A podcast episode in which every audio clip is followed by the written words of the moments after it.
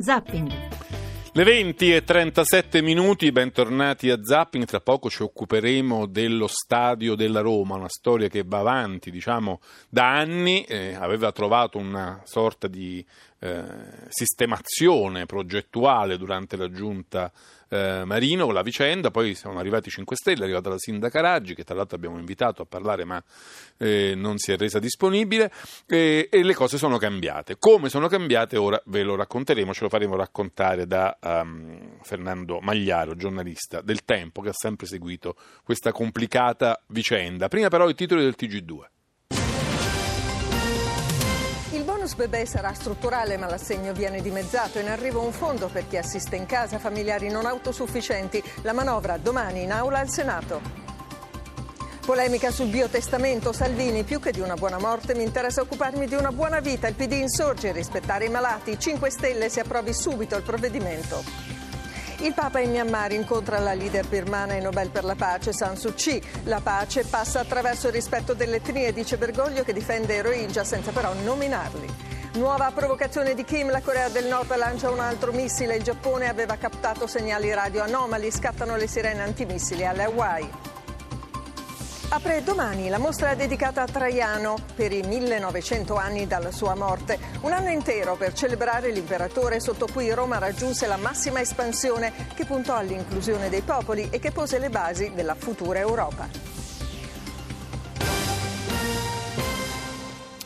Bene, sono le 20 e 39 minuti, 335 699 2949 è il numero per i vostri sms, per i vostri whatsapp, eh, anche whatsapp vocali, se volete dire la vostra sulla vicenda intricata, complessa, in parte anche dolorosa dello stadio della Roma a Tor di Valle. Io saluto Fernando Magliaro, giornalista del Tempo, buonasera, grazie per aver venuto a Zapping.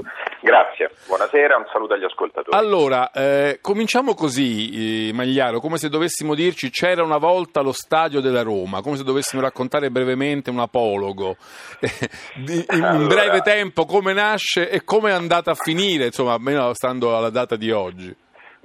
Ancora non è finita, siamo ancora in ballo e ci sono ancora molti possibili trabocchetti. Diciamo che siamo a buon punto e c'è la concreta possibilità che di qui a breve, eh, di pochi minuti fa, la notizia che ci è arrivata dalla Regione per cui potrebbe slittare addirittura fino a lunedì la, prossima, la prossima seduta della conferenza dei servizi che sta esaminando il progetto eh, di, della Roma di costruire questo stadio a Tor di Valle.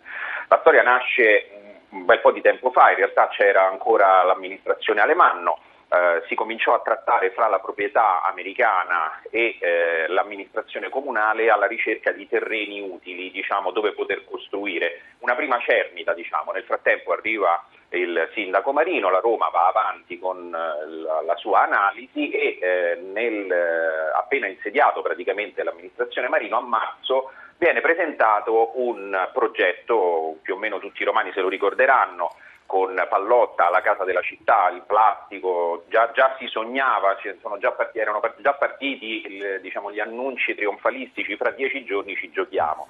Ovviamente i tempi burocratici sono stati piuttosto lunghi, eh, la, l'amministrazione capitolina, all'epoca appunto guida PD, Ignazio Marino, approva a dicembre del 2014 la delibera di pubblico interesse con cui in cambio di determinate opere pubbliche autorizzava la costruzione di una serie di opere private, comprese tre famose Le torri, famose torri di Libestin, a Roma. Esattamente.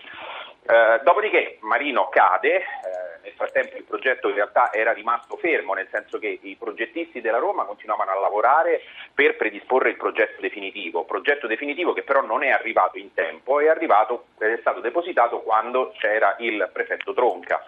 Eh, nel frattempo quindi arrivano le elezioni, subentra l'attuale amministrazione che fin dalla campagna elettorale insomma, e anche durante l'iter approvativo sottomarino diciamo che si era schierata abbondantemente per il no al progetto, per il no allo, al, al, all'idea progettuale, avevano sempre detto i 5 Stelle sì allo stadio ma no a questo progetto. Arriva l'amministrazione 5 Stelle, comincia un grosso tira e molla il progetto entra in conferenza dei servizi, ma nel frattempo diciamo che da una parte possiamo quasi dire in maniera, diciamo, fra virgolette, sabotato in qualche misura eh, dalla stessa amministrazione comunale, so che il termine è un po' forte, ma ehm, a, a, beneficio di, di chi ci ascolta, l'allora assessore all'urbanistica emanò un cronoprogramma approvato dalla stessa giunta capitolina che prevedeva ad esempio una variante urbanistica, il, il percorso per approvare in Consiglio Comunale una variante urbanistica che non fu mai scritta. Quindi il risultato era come dire che come Penelope era un sabotaggio, parte, un sabotaggio si, faceva, sì, si, faceva, si diceva una cosa e poi se ne faceva in qualche modo un'altra. Ovviamente l'obiettivo era ricontrattare con la Roma, cosa che poi è avvenuta, un nuovo modello di progetto che è quello che è entrato in discussione adesso. In cui non si faranno più le tre torri esatto. e quindi i costruttori non saranno più obbligati a fare tutte quelle opere, viarie, urbanistiche, ponti, svincoli eh, e quindi le farà lo e Stato qui... a spese nostre. Questa è la finale. No, momento, eh, fermo, fermo, fermo, fermo. No, no, non tutte, non tutte. Una, un, una, sola, una sola opera. Sì cioè il cosiddetto, quello chiamato Ponte di Traiano, lo hanno visto che il TG2 chiudeva con eh, l'anniversario di Traiano, è il Ponte di Traiano, lo hanno chiamato in questo modo, è quello che doveva connettere l'area stadio con l'autostrada per Roma-Fiumicino.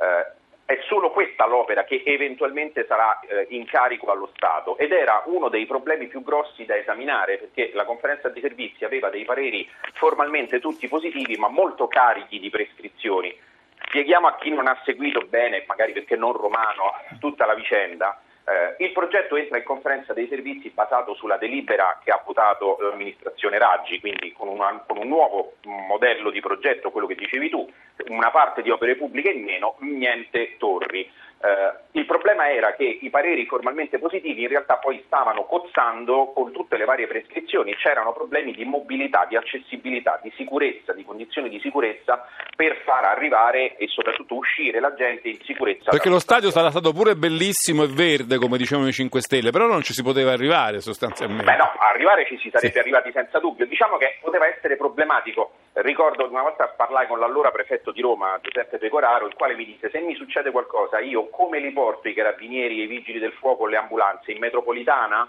Mi servono strade per poter arrivare e far uscire la gente se ci sta un qualche tipo di problema. Fondamentalmente il nodo era più o meno tutto qui. Il Presidente della Regione, che generalmente eh, Nicola Zingaretti è sempre molto cauto nel, nell'esporsi, già qualche volta aveva dichiarato che era necessario avere un sistema di accessibilità all'altezza di un impianto di questo genere. Certo. Eh, quindi diciamo che c'era questo mm, punto su che non si riusciva a superare.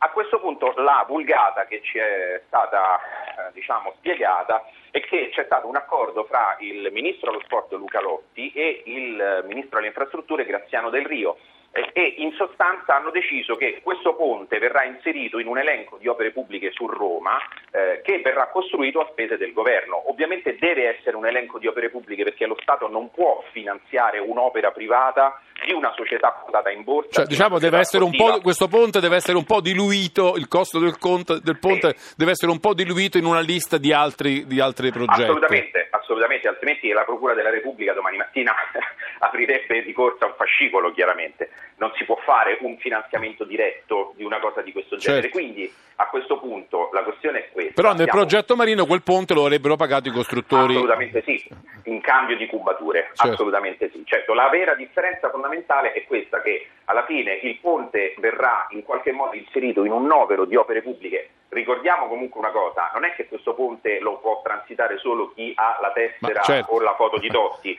e lo userà chiunque 7 giorni 7 su 7, 365 giorni l'anno, ogni ora possibile, quindi è un'opera pubblica che tra l'altro per definizione un ponte che attraversa un fiume è un'opera Perché io non so pubblica. se i numeri sono giusti, ma io ricordo che eh, l'impegno dei costruttori eh, comportava un 35% di investimenti in opere pubbliche, che era un po' un record. Più, lievemente più basso, sì, era un 32,5% eh, all'inizio. Noi siamo abituati a cose a Roma in cui diciamo, i costruttori 6-7%, quindi era un grande successo. Ma io ho letto però una cosa, scusami Magliaro, ho letto una, una intervista a um, Paolo Ferrara, che è il capogruppo dei 5 sì. Stelle al comune, che dice: Sì, sì ma insomma il ponte di Traiano, ma ce n'è un altro a un chilometro, il ponte dei congressi, ma tutta questa cosa è una bufala, è una fake news, non serve a nessuno. Sì, sì. Lasciamo perdere le fake news perché eh, insomma, questo è un ragionamento un po' così. Diciamo, io adesso non è che voglio mettermi a polemizzare con il no, per capire. Ferrara, ma Il discorso è la, l'idea che ha mosso eh, l'amministrazione 5 Stelle è stata proprio quella di dire esiste il ponte dei congressi, siccome quello lo paga già lo Stato per conto suo, non c'è bisogno del ponte di Traiano che avrebbero pagato i privati, quindi tagliamo quel ponte e perciò possiamo tagliare le torri. Questo era il giochino. In realtà prendendo i documenti, e io sono uno di quelli che se li ha letti, quello che viene fuori in maniera incontrovertibile sono numeri, tra l'altro certificati dalle stesse società capitoline viene fuori che il ponte di Traiano costa la metà del ponte dei congressi e rende il 40% in più, cioè la capacità di, di eh, fluidificazione e attrazione di traffico che ha il ponte di Traiano è superiore di molto rispetto al ponte dei congressi. Tant'è che c'è un, un, uno studio del Campidoglio fatto all'epoca Caudo, eh, all'epoca Marino per intenderci, sì. che dimostrava che i due ponti insieme avrebbero funzionato in maniera meravigliosa. È l'idea dell'alternativa. Il problema per il capogruppo dei 5 Stelle in Consiglio Comunale ovviamente è che adesso, come ovvio che sia, il Partito Democratico e il governo si intestano la vittoria, diciamo, il, il, il, riuscire a far passare il progetto dello Stato. Anche se non è una gran vittoria quella di dire eh, spenderemo soldi pubblici per fare un ponte, cioè è una vittoria nell'ambito di, di, come poi le cose si sono messe successivamente, la vittoria sarebbe stata farla pagare i costruttori. Scusami. Assolutamente, ma questo avrebbe, avrebbe, comportato non cambiare il progetto certo. iniziale. Scusami, ci sono due telefonate, cerchiamo di prendere sì. rapidamente. Mario da Roma, buonasera. Buonasera, grazie della parola. Eh, il punto è proprio questo che lei ha ricordato in questo istante. Cioè, eh, sono molto preoccupato e arrabbiato dal fatto che eh, praticamente i cittadini romani devono pagare un'opera che va a servizio di uno stadio. È vero che il ponte servirà a tutti e sempre, come ha detto lo, il suo ospite, ma eh, di fatto siamo a questo, insomma, è anche un bene perché poi tra l'altro la, il mio intervento l'avevo prenotato perché ero preoccupatissimo da questo particolare, però l'intervento dell'ospite ha un po' spiegato, è un bene, stavo dicendo certo. che la cubatura eh, di quei mostri di grattacieli non ci sarà più perché era un mostro per Roma, eccetera. Ma adesso su Ma... questo che fossero un mostro io non so se sono d'accordo, però insomma, quello no, è un fatto comunque, di gusti, insomma. Io, di, però sì, era un investimento importante, poteva servire un centro direzionale a Roma, eh, erano firmati da un architetto sì, di valore, quindi e in cambio ne avremmo avuto un 35% di investimenti in opere pubbliche. Va bene Mario, grazie. Sentiamo anche Francesco da Roma, buonasera. Pronto, buonasera. Senta, la mia riflessione era di altra natura, cioè relativa sostanzialmente a dove andrà a finire questo ponte. Scaricherà sostanzialmente una mole, una concentrazione elevata di traffico in un'area che è già altamente congestionata come l'autostrada Roma-Fiumicino, che peraltro, voglio ricordare, è un'autostrada che è posta, è stata, venne realizzata e costruita a servizio dell'aeroporto stesso. Di conseguenza, normalmente quando fanno gli studi di traffico se lei li va a vedere, finiscono o fanno confluire il traffico in una sorta di pozzo senza fondo. I due pozzi senza fondo sono o le autostrade, come nella fattispecie l'autostrada di Fiumicino, o il grande raccordo anulare. Grande raccordo anulare che poi è sistematicamente e costantemente bloccato. Incasato. Francesco, lo devo interrompere perché sennò eh, il nostro ospite Magliaro non ha tempo per dare la risposta. Rispondo, eh, rispondo sì. cercando di essere molto veloce. Allora, fra le varie prescrizioni che sono state inserite, ad esempio, è stato chiesto proprio di verificare con maggiore attenzione le uscite 28 e 29 del grande raccordo anulare, che tipo di influssi tra- diciamo, di traffico potrebbero avere con la costruzione di questa, di questa infrastruttura. Il ponte in questione, eh, adesso evito di entrare nell'ambito del concetto di ecomostri che insomma lo lascio, è discutibile, lascio certo. insomma, è molto discutibile, io non lo condivido per niente. Il ragionamento era proprio, io ho chiesto una serie di opere pubbliche che il privato si accolla ed è chiaro che la legge italiana ti dice che in cambio gli devi dare qualche cosa per dare questo qualche cosa. Ci sono tabelle precise, non è che il comune si alza una mattina e dice oh vabbè allora ti regalo questo, è chiaro che ci sono delle tabelle, sono state eseguite, tant'è che il risultato di tutto questo è che per riuscire a togliere quegli ecomostri, come sono stati definiti da qualcuno, è stato necessario tagliare le opere pubbliche perché tutte e due le cose insieme non si potevano avere.